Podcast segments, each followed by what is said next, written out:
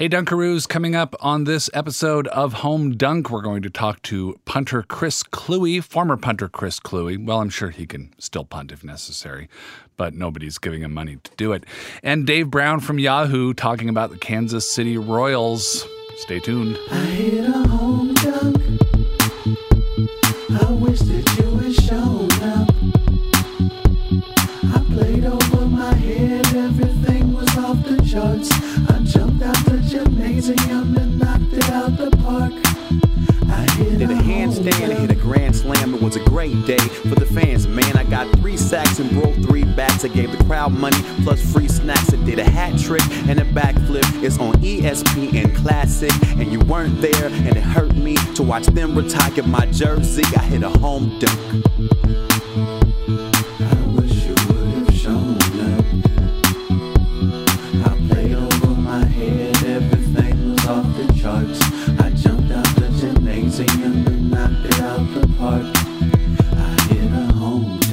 That's right. Hit a home dunk, hit a field slam, jumped over the goalpost. Whatever it is that you do in the world of sports, well, good on you. I'm glad you're here with us. I'm John Moe, and this is Home Dunk.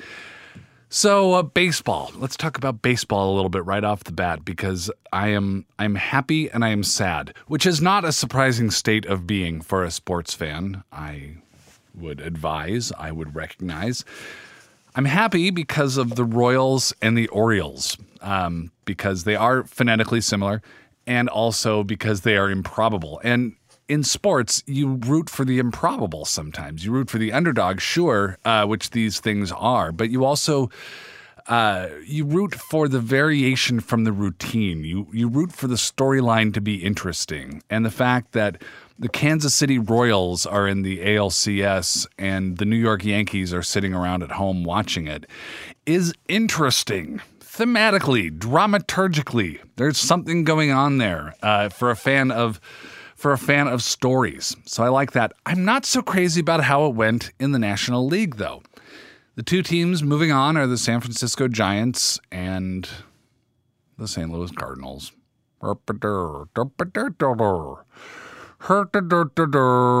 Cardinals and Giants, as it so often is. I'm sure they're lovely people. I don't know if they're lovely people. They might be jerks. Um, but they're people, and they're doing a job, and they succeeded, and sure. But it is the same storyline we've been having for a little while now with uh, with the Giants and the Cardinals. So I'll be rooting for the the A L team, regardless of who it is that comes out of those uh, those two games or those the, that one series. So, uh, but really, the the thing that kind of struck me was that I was sad that the Washington Nationals lost. I was sad. I don't follow the Washington Nationals particularly closely. I've been to one of their games many years ago. But I was sad that they lost because I think because I anthropomorphize the teams. Do you do this? Do you kind of imagine the teams as being people? I do. I and I think of the Washington Nationals as being the new kid in school. I don't know, even know how long they've been the Nationals uh, instead of the Montreal Expos. But it's been a while. But still, it feels like, oh, they're new, and then they lost a whole bunch of times, and they're just trying to fit in. And maybe they, maybe they, it's a kid who moves to a new school and decides to start, uh, you know, putting gel in his hair, and and now he's going to be this guy, and he reinvents himself, and and he's just trying to to to succeed. And so now he was succeeding, and he and he got to the the divisional series, and then lost. And and I, I think of all these teams like this. The Giants are uh, formerly, you know, those unpopular kids who then become popular and then are just insufferable.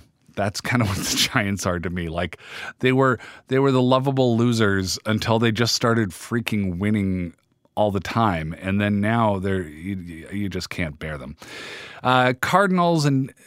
And Dodgers are a little less clear to me, anthropomorphically speaking, but all teams are somebody. The New York Yankees are Michael Douglas, the actor Michael Douglas. I think we can all agree on that. The New York Mets, Nick Nolte. I want to see, I want to see like an editorial cartoon version of a movie where the Yankees and the Mets, Michael Douglas and Nick Nolte, uh, have to team up to to solve a crime or something. I think that would be interesting. I would go into detail about why the Mets are Nick Nolte and why the Yankees are Michael Douglas, but I think it's pretty clear. Just think about it, and, and it'll make sense. Um, but yeah, all teams are somebody. And I was rooting for the Nationals because of who they are. Except when I thought about it, that's not who they are. That's just a front that they're putting on. They are the Montreal Expos. They were created in the city of Montreal, Quebec, Canada. And that's where they ought to be because they had fans there. I don't know how many fans, but but some. But it's the way franchises ought to stay where they are. I, I'm a fundamentalist in this regard. I think they should stay. I think they should make it work. I think they should suffer if necessary, but things ought to be the way they are. I'm not I'm not like fundamentally conservative in any other facet of my life, but on this one, I am puritanical. Stay put. And so I was rooting for a Washington Nationals team that is just the Expos pretending. And I, I was supporting fallacy. I was supporting living a lie. Um, Which is also, come to think of it, what the San Francisco Giants, formerly the New York Giants, are doing. The Los Angeles Dodgers, formerly the Brooklyn Dodgers, are doing. I think the Cardinals, I can't remember, but they might have been somewhere else for a time. So, yeah, I, I, um, so I'm a hypocrite, is what I'm saying. I am a hypocrite because I will support a team that is in a place it doesn't belong, and I'll just go along with that and I'll accept it, but I will not accept when it happens to my own team, because it happened to my basketball team, the Seattle Supersonics, a team full of people who actually I have met a few of the players because I used to cover sports a little, uh, so I've met some of the players, but I mean nothing to them, and it's even less so now that they do not in fact exist. I am my favorite N B A team is a non-existent N B A team. It's a a memory of a shadow of a ghost. That's that's my basketball loyalty right there. And yes, the team moved, and they moved to Oklahoma City. And I am aware of that, and I can accept that reality, and I can say they moved to Oklahoma City. I can also say that there is such a weather phenomenon known as thunder. But I cannot use that word, thunder, uh, in conjunction with the name of a team because it hurts too much. There's too much pain. I'm silly, I know, but it hurts too much. So I will root for the Nationals, even though some uh, former Montrealian Some former uh, Quebecer is is having the same heartache that I am, and, and is is mad at me in a French Canadian way for for perpetuating a lie. So I'm I'm sorry, anonymous Quebecer. And here's the other way that I'm a hypocrite. If the Milwaukee Bucks can't get a stadium deal, can't get an arena deal in the in the famously anti-tax state of Wisconsin, they very well may be bought back by the N B A under a provision uh, from the time that Senator Herb Kohl sold the Milwaukee Bucks to a couple of New York investors. They built in a, a deal, the N B A did, as part of the, the purchase agreement that if an arena isn't well on its way by a certain date, there's debate about when that date is, then the N B A has the right to buy back the team, and it's thought that at that point they could possibly buy back the team, relocate them to Seattle. Seattle would get all its arena stuff in order, and, and everything would be ready to go. At that point, they would change the name of that team to the Seattle Supersonics because that is built into the arena deal that they're constructing in Seattle, and I would root for them. I would call them the Seattle Supersonics. I would. And I would regard Jabari Parker and Giannis Antetokounmpo, Greek guy whose name I can't pronounce. I would regard them as as Seattle Supersonics, and I would root for them instead of being ambivalent about them as I am about the Milwaukee Bucks. So, you know, look, maybe I should be realistic. Any one of these players on a basketball team, on a baseball team, on a hockey team, could be on any other team. We root for laundry, as has been famously said. These people don't care much about me. I remember years ago I, I interviewed Will Leach, uh, who was, I think, the founding editor of Dead Spin and still writes a lot about sports, among other things. And he is from the Saint Louis area but remained a Cardinals fan, a football Cardinals fan, when the team moved to Arizona. And that was unimaginable to me. I was like, how can you do that? They, they took away your team, and now you're rooting for a team in Arizona, the city that, that took your team. And he said, well, look, it's a business, and I can I can do what I want. I They don't have any loyalty to me, and so I'm a free agent with my own emotions. I can do whatever I want. And so, I don't know, maybe I should just recognize all those realities. But if I'm realistic... Here's the argument against realism. If I'm realistic, then I shouldn't root at all, because this is all just so silly. this this uh, way that these sporting contests of people who have no impact on my life whatsoever play arbitrary games and I become emotionally involved. That's not realistic. The industry of sports isn't realistic. The N F L isn't realistic. The systematic maiming of human beings, a phrase that I use a lot these days on the part of the N F L, is not a realistic thing to support. But yet, here we go.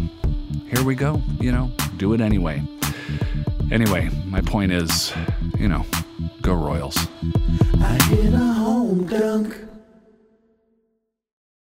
Chris Kluwe is a former N F L punter, and he is also an author, and he's also an activist. He's a lot of things. He's also on the phone. Hi, Chris. Hey, John. How's it going? It's going fine. I So here's what I'm wondering. It's football season now, and I, I come to understand, you've been in the news for many things over the last couple of years. I come to understand that you are done playing in the N F L. Is that correct? Yeah, yeah, it's one of those things where I'm still in shape. Uh, I can still punt if eighteen called me, but at this point, I am definitely not holding my breath waiting for that call.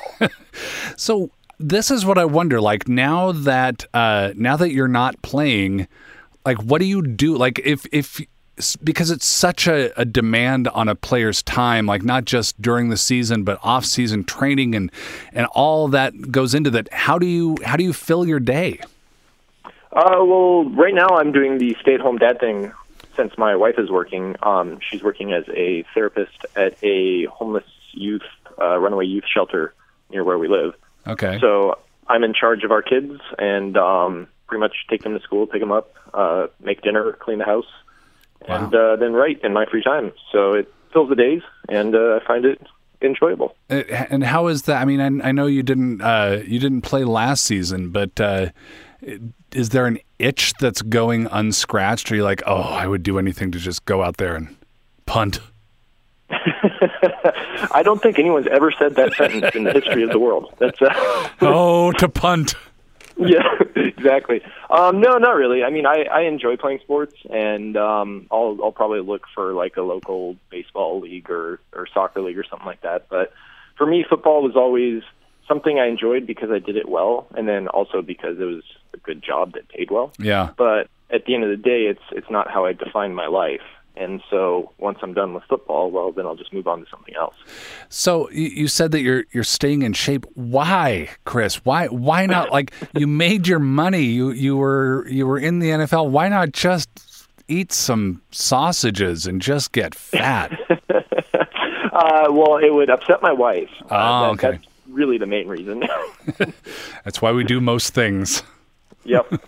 But, uh, yeah, I mean, I, I figure, you know, being healthy is probably a good thing. And uh, oh, you know, yeah. it, it, I'm in shape now, so, you know, it's, it's far harder to get back into shape than yes. to maintain where you're at. Yes. So, the yeah. older and older you get, that'll be increasingly the case, I think, too. Yep. Uh, um, now, do you do you watch football on Sundays now?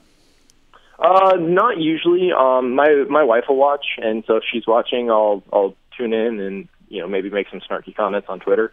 But uh, for the most part, I'd I'd rather be reading or, or writing or playing video games or you know nerding out in a variety of different ways.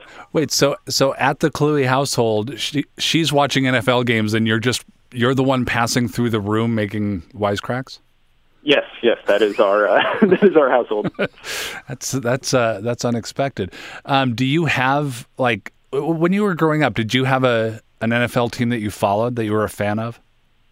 No, um, I've never actually been a huge sports fan, um, mainly because I don't really watch a whole lot of television. And mm-hmm. so for me, it was like whenever my dad tried to get me to watch sports or something, I would look at it and be like, well, why am I just not outside doing that? Like, I don't want to sit here and, and watch it. I want to go out and do it. Yeah. And so that that's pretty much how I've been my entire life, is that, you know, if, if it's a sports contest or something, then I'll look at it and be like, okay, well, yeah, I can appreciate the complexities of it, but at the same time, I'd much rather just be outside doing it. So I wanted to I wanted to pick your brain also, because, you know, I watch I watch football games, and and this is a, a podcast, as as uh, as I've been saying, for the self-loathing sports fan who recognizes that uh, that we are perpetuating uh, an industry that uh, that willfully maims its players. Uh, almost all its players, it turns out, in in, uh, in recent studies, uh, are being maimed. But yet I watch anyway, and I buy the merchandise, and I am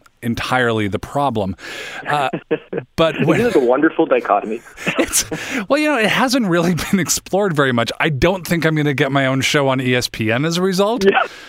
I don't, no, no, I don't. I don't see that happening. I, I mean, they already shut down Playmakers, so yeah, yeah. I, I don't think that's really the, the vibe that they're going for. You could ask Bill Simmons about that one.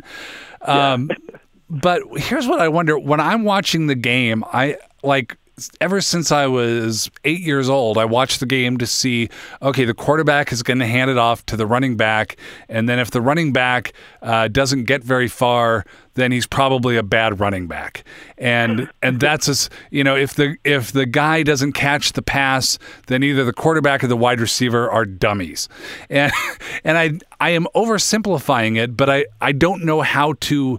how to overcome that. Can you give us some tips, like how a pro watches a football game, for the real indicators of how a game is going beyond stats and the score? Uh, well, for me, I mean, I've never really studied football that much. Gen- pretty much everything I've picked up has been through osmosis, mm-hmm. you know, just by being out and, and being around football for so long. Um, and, and for me, a lot of it is just... Be watching practice over and over and over again, because as a punter, you don't really do a whole lot during practice. Punt a few times and uh, then you're done. Yeah, yeah, exactly. Um, you you get to you start seeing, okay, here's here's where various guys' responsibilities are. Here's what they're supposed to be doing, and then when you see a play uh, bust or or not work out the right way, then you can start to figure out, okay, it looked like it was the quarterback's fault on that one, but actually it was the receiver running the wrong route, because the quarterback's progression was so quick that he's throwing it to where he thinks the receiver is going to be. And um, so just stuff like that. And, and really the only thing that makes that easier is familiarity. Mm-hmm. And um, actually what I've heard from a lot of people, and uh, it, it makes sense to me, is that one way to get better at sort of the intricacies of football is actually to play a lot of Madden, the video game. Really? Cause, yeah, because they... Uh, You know, they, they have all the schemes, they have all the, the player personnel and, and their responsibilities. So if you if you start paying attention to, to Madden and figure out, okay, which schemes are working, which schemes aren't, you'll start to realize that, yeah, each player has a very specific set of responsibilities, and a breakdown in one area can make another area look really bad, even though it's not that second area's fault. When you were cut from, from the Vikings, and uh, I won't go into all the uh, all the situations involved. That would be a topic for a much longer segment on another day. But a lot of people said, "Well, you know, he's a smart guy. He's a good talker. He uh, he can write. Uh, he'll be fine." And it struck me as so funny that that so many people were worrying about your livelihood. I mean, because they, they like you, a lot of people like you, but people were were spinning cycles in their brain thinking, how is Chris Kluwe going to make a living? Where nobody worries that about, about that for any other member of society. Mm-hmm. Yeah, it's well, and, and I think a lot of that has to do with the fact that a lot of fans view their favorite teams more as family mm-hmm. than as entertainment that they watch. And they they feel like they have a personal connection to their favorite players, and you know wh- whether you judge that rightly or wrongly, then that you know to me that appears to be what the case is. Is that you'll have like I'll have people talk to me on Twitter that you know, I'll, I'll have never met these people, but it's they they feel they have a connection, and you know I, I think that used the right way, that can actually be a good thing because it brings us closer together. but used the wrong way, that's where you get that blind fanaticism mm. where you have people unwilling to confront the fact that, yeah, your favorite player maybe did something really bad and he should be held accountable, as yeah. opposed to, oh, well, no, it can't be that. He's such a good football player. How could how could someone like that do something? Yeah, yeah. Well, do you feel, I mean, it's it's dissonant then, because their relationship to you is different than your relationship to them. They've they've known your name for years. You have never learned their name. Do you feel it is incumbent upon you to preserve the illusion or to, to set them straight about the way reality is? Um, I mean, I, I just try to react to people the way I normally react. I just try to be myself. And, um, you know, my my Twitter feed, you know, you'll see me being me. If you meet me in person, I'm generally the same, um, I, although I probably swear a little bit more on Twitter. Mm. Uh, and and I, I feel that that's one of the good things about social media is that you can actually get a better feel for who an athlete is if you know if, if they actually put themselves out there. Now, you also have a lot of guys who only use it for purely branding and marketing opportunities, and right. yeah, you're not really going to get much of a sense of who that person is.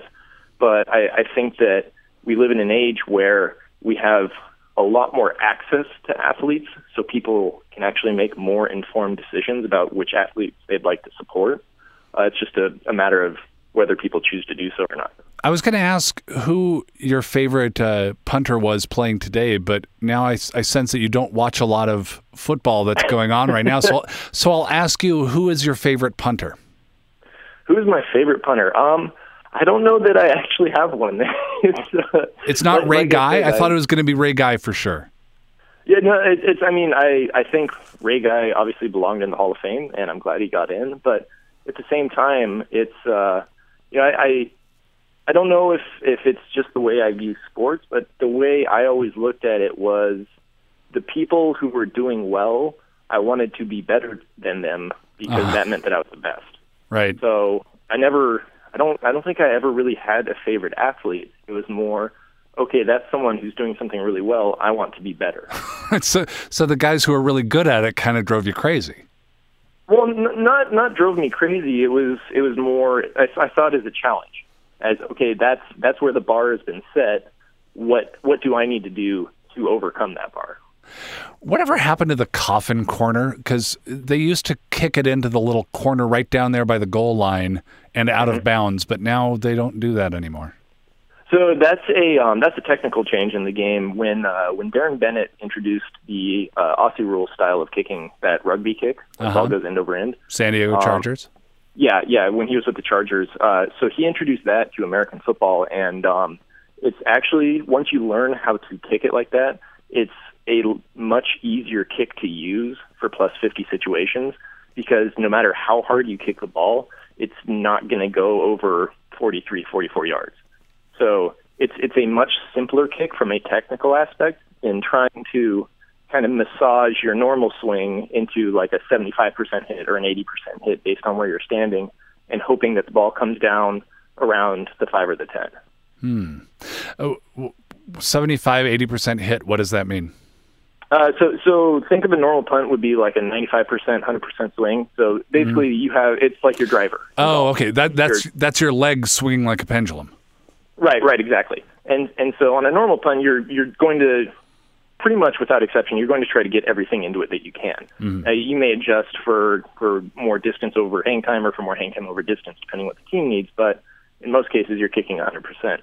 Um, when it comes to plus fifty punts, that's where it's almost like you're going to your golf bag and, and trying to choose the appropriate club, uh-huh. where if you if you choose one that's too long, you know, you're going to fly it over the green, it's going to go in the end zone, touchback.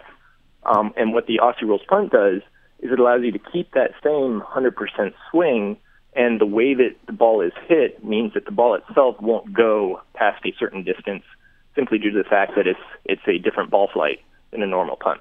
Okay. All right. Um, how's your head? Is it? um, I think the only concussion I ever got was playing soccer, so I think I should be okay. You think you should be okay? Are you, uh, I mean, because you, you did some special teams, but there wasn't a lot of tackling in, in your position. Yeah, I, I got lit up a couple times, uh, mainly on punt returns, yeah. when um, you know when a returner would break free, and then I'd get blindsided by some guy I never saw coming. But yeah. uh, I think I only had like five or six of those in my career. So uh, I think I, I should be okay. You're keeping an eye on it? You're keep, yeah, yeah, exactly. Keeping an eye on your own head. If I start gibbering and, and trying to lick the paint off the walls, then uh, I told my wife to send me in. If she can break away from the football game she's watching. Yeah, yeah, exactly. Yeah, yeah. Chris Kluwe, author, activist, punter, guy, uh, nerd. Chris, thanks so much. Yeah, no problem. Thanks for having me on.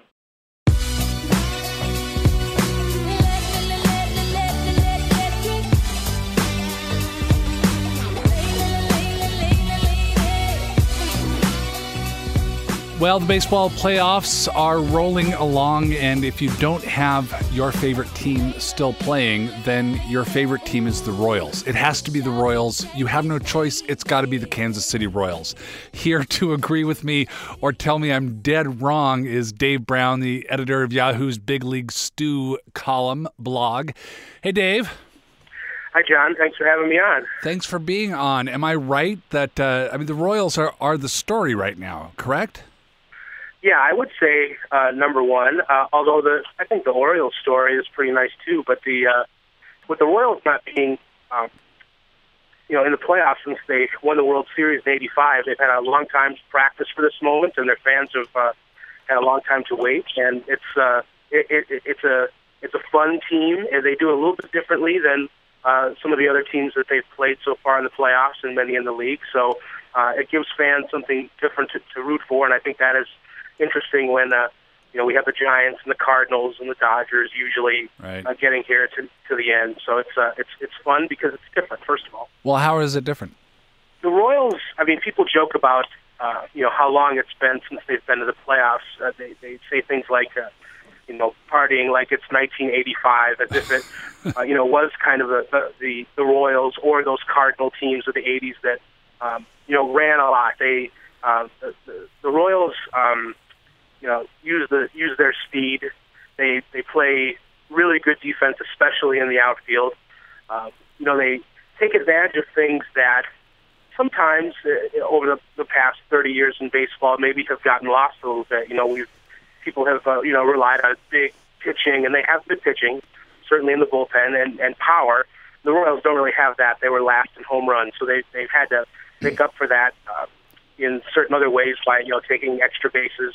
Either yeah. stealing or, um, you know, they, they have a couple players that they on the bench, Gerard Dyson and, and, um, and of course, his name is Terrence Gore, who and Terrence Gore does nothing but pinch run. And mm. it, it's very, you know, for baseball fans who are old enough to remember, um, you know, Herb Washington uh, with the Oakland A's forty years ago or, you know, the pinch runners uh, of the past, you know, they have a couple on their bench, and it's, it's almost an automatic stolen base. And uh, it's just kind of an exciting You know, underdog. You know, Kansas City is a is a small market team, so they don't have a big payroll, and they you know they can't afford a lot of sluggers, so they have to uh, it's uh, you know find some market inefficiencies in, in other ways, and they take advantage with their speed.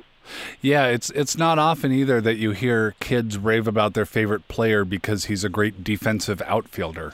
It's not. It's, it's not true. Exactly. No, it's true, but um, it's uh, I mean, they would not have beaten the Angels if they didn't have great outfield defense. Well, especially um, in that last game. Especially in the last game, but also, uh, you know, now I'm, I'm blanking if it was game one or two, but uh, Nori Aoki, um, uh, who plays right field for the for the Angels usually, or for the Royals, uh, made a couple of plays in the outfield. I mean, they weren't technically great routes that he, got, he took to the ball, but you know, his instincts and his speed, uh, you know, saved two, three, four runs. I mean, that series could still be Uh, going on or going in the other direction um, if it wasn't for the outfield defense. And it just sort of uh, reminds us that, um, you know, that's another thing that people sort of have taken for granted, that, you know, you can prevent runs in ways other than getting a, a big strikeout pitcher up on the hill. I mean, uh, the worst thing the Angels could do in that series was hit the ball into the outfield. Lorenzo Cain was, uh, you know, diving all over the place and, and usually coming up with it. So, um, you know, the Royals have in some ways, the, the, the market cornered on that. They, they're, they're way ahead of the curve on defense, especially in the outfield. Well, and when you think about it, too, they aren't going to land the big-name free agents uh, in, in the open market, so they almost have further to travel uh, just with how they can assemble a roster than the Yankees or the Red Sox.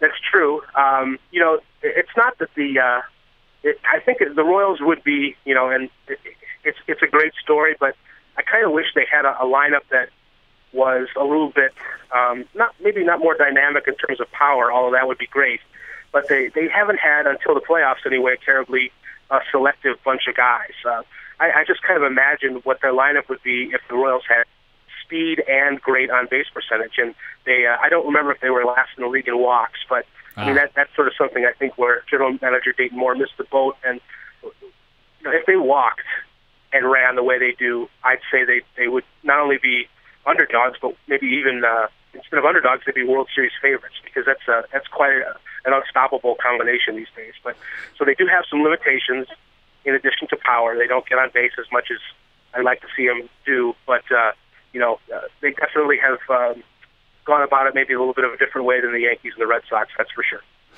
How, where do you stand on the idea of uh, the emotional level of the team going into something like this? Because I got to think the Royals are riding high. There was a story about uh, Eric Hosmer of the Royals picking up a bar tab for a bar full of people after the last right. game. You know, it's it's very exciting. Like, but I've always wondered that that's a great story that we tell ourselves as fans and as people who who cover sports. But how much does that factor into it with the team in terms of actually producing wins? I think uh, in this way, I mean, you know, going out and buying, I think the tab was like twelve or thirteen thousand dollars yeah. at, at the bar the other day, and um, you know, that kind of stuff is great. And but I, I'm also one who thinks that chemistry is created from winning rather than the other way around. And mm. it's um, the, the key thing about the playoffs, uh, and they actually it's something that maybe they had learned from uh, uh, John Lester, the pitcher that they faced on the A's in the, in the wild card game. You know, he said his key to doing well in the playoffs is not doing anything different than he did during the regular season when. Um, you know, he kind of, you know, pitched every game as if it was uh, an elimination game. And, um, you know, he, you know, the key to success for him was making it, you know, mentally just as, uh, just as important, no more, no less than it was during the regular season. Now, that is something that is easier said than done, but that is, is one way to kind of free your mind and free yourself up for letting you play as good as you can. And the other thing, um, you know, that, that first game, it's been a while since, most of these, and they're, they're, the Royals have like two players who have any kind of postseason experience worth a darn. Um, but that, that crazy first game against the A's in the wild card at home uh, for a big crowd kind of uh, made it so, you know, they sort of experienced everything, every kind of emotion possible in that game and sort of got it out of the way. So their mm-hmm. inexperience of not being in the playoffs and not, you know, feeling or understanding that extra pressure. Um, you know, they were helped a lot by getting that out of the way in a hurry. So I think that's one of the reasons that they've been able to sort of free themselves and play as good as they have. So if I'm, you know, I'm following the Royals in this postseason. A friend of mine texted me and he said, "Are you Royals or are you Orioles?" And I said, "Well, they, I'm, I'm intrigued by how uh, phonetically similar they are, but I'm probably going Royals because it's just such a better story." Are they going to break my heart if I cheer for them? Are they just going to get? Are they outclassed and outgunned and outarmed by Baltimore, and are they just going to get killed, or do you think this is going to be close? I think it's going to be close. Uh, you know, Kansas City's bullpen is actually, you know, both teams are similar. There's, there's, there's the one difference between the two teams is the, the power, and you know, although the Royals have been hitting home runs lately, like I said, they were last during the regular season, but you know that hasn't stopped. You know, Hosmer and uh, Mike Moustakas, the third baseman, who hit like two twelve during the year, but had twelve or fifteen home runs. You know, from from hitting home runs, you know, the Orioles have more power throughout their lineup. Um, but uh, I mean, he, John, it is possible that the Royals are going to break your heart. I mean, it's it's the baseball. Orioles, in it's their own way, sort of seem just as much of a team of destiny. I mean, they've been, you know, if slow and steady wins the race, I mean, that's the Orioles. They've just been, you know, they've lost guys, and it hasn't mattered. They've had lots of injuries. They lost Matt Wieters, their catcher, and Uh, Manny Machado at third base, and there and there are more. Uh, but you know, Buck Showalter has uh, has kind of grown and um, evolved and mellowed as a manager, and he's kept them uh, he's kept them uh, you know, kind of single-minded of purpose. And you know, I, I wouldn't be you know shocked if the Royals won in the next round, but you know, I just think that the Orioles have kind of the same sorts of things going for them that the Royals do, and just maybe are a little bit better of a team. Yeah, I mean, if, if you had gone in, if you had gone to Vegas in March and said, "Here's my bet, Orioles, Royals in the in the A L C S," nobody would have taken the bet. But if they had, you'd you'd make a lot of money. Yeah, I, I think that w- that one would have been off the board. I mean, you could have bet the individuals to uh, to go to the World Series, but um, you know, I, and I I'd like to think that people will enjoy it. That you know, there's not tons of star power, although there are some engaging personalities. You know, Adam Jones uh, is a, is a thoughtful, fun player in yeah. addition to, to being good, and um, you know, Showalter is kind of cranky, but um, you know, you, either he, you know, he's kind of a polarizing figure, um, and but interesting to watch. And um, you know, Ed Yost, the Royals manager, kind of uh, is maddening at times because of some of the tactics that he uses. Uh, it's not, it doesn't seem like a sabermetric sort of uh, ethos that uh, that the Royals use. Uh, but you know, it's uh, it, it, it's a great story because the, the people of Kansas City have been waiting this, waiting for this for a while, and they're, they're not. You know, it's, it's you don't want to paint with a too broad a brush, but they're uh, generally optimistic. You know, kind of happy people, but when it comes to the Royals, they sort of learn to expect the worst over the years, and it's nice that the Royals have giving them some, are giving them something better this time. Well, as a yeah, as a Mariner fan, I just I I think fondly of uh, of Adam Jones because he's he's still around, whereas Eric Bedard, who they traded him to the Orioles for, uh, just don't hear so much about Eric Bedard anymore. No, wasn't I think Chris Tillman might have been part of that trade too. Tillman was part of that trade, yes, and George yeah. Sherrill was part of that trade too. That's uh, yeah, that wasn't a good point in time in history for the Seattle Mariners. So, and it, out, and no. Chris Tillman, there's one of those guys that um, you know, you weren't sure how he was going to develop, but he's made the All-Star team, and you know, that's a guy who is kind of leading their pitching staff with yeah. the Orioles now. So it's uh, it's tough to. Uh, You know, the Mariners this year, I mean, you want to talk about a team that could pitch but couldn't hit. I mean, that was yeah. one. And I, I just think if they had a couple more bats, you might see them in a, in a Royals-type position. They might be in business. In yeah, classic baseball refrain, there's always next year. Yeah. Dave Brown from Yahoo Sports, thanks so much. Thanks for having me on, John.